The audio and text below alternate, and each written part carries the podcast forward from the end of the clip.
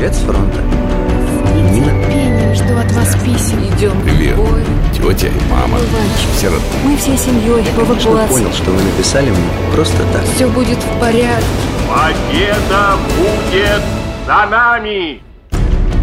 Сороковые, роковые, свинцовые, пороховые.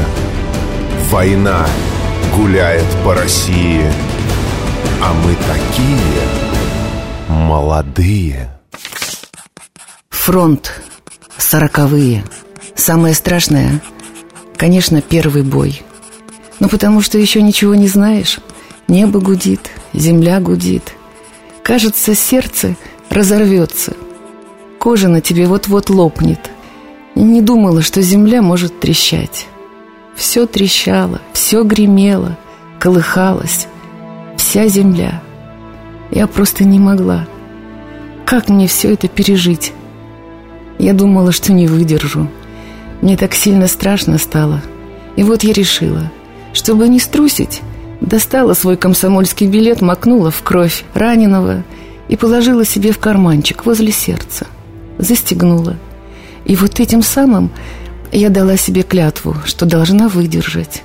Самое главное не струсить, потому что если я струшу в первом бою, то уже дальше не ступлю и шага. Меня заберут с передовой, отправят в медсанбат, а я хотела быть только на передовой.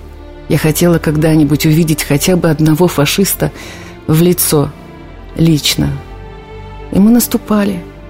Шли по траве, а трава выросла в пояс. Там уже несколько лет не сеяли. Идти было очень тяжело. Это на Курской дуге. Бои тяжелые. В рукопашной была это ужас. Это не для человека. Бьют, колют штыком, душат за горло друг друга, ломают кости. Вой стоит, крик, стон.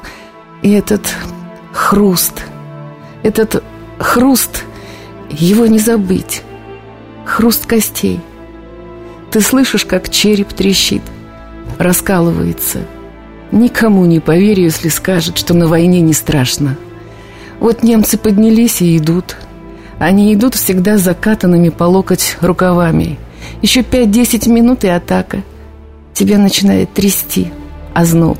Но это до первого выстрела, а там, как услышишь команду, уже ничего не помнишь. Вместе со всеми поднимаешься и бежишь. И уже не думаешь о страхе. А вот на второй день ты уже не спишь. Тебе уже страшно. Все вспоминаешь, все подробности, и до твоего сознания доходит, что тебя могли убить. И становится безумно страшно. Сразу после атаки лучше не смотреть на лица. Это какие-то совсем другие лица. Не такие, как обычно у людей. Они и сами не могут друг на друга глаза поднять. Даже на деревья не смотрят. Подойдешь к нему, а он «Уходи!» Я не могу выразить, что это такое. Кажется, что все немножко ненормальные. И даже что-то звериное мелькает. Лучше не видеть. Я до сих пор не верю, что живая осталась. Живая. И раненая, и контуженная, но целая. Не верю. Глаза закрою. Все снова перед собой вижу. Жди меня, и я вернусь. Только очень жди.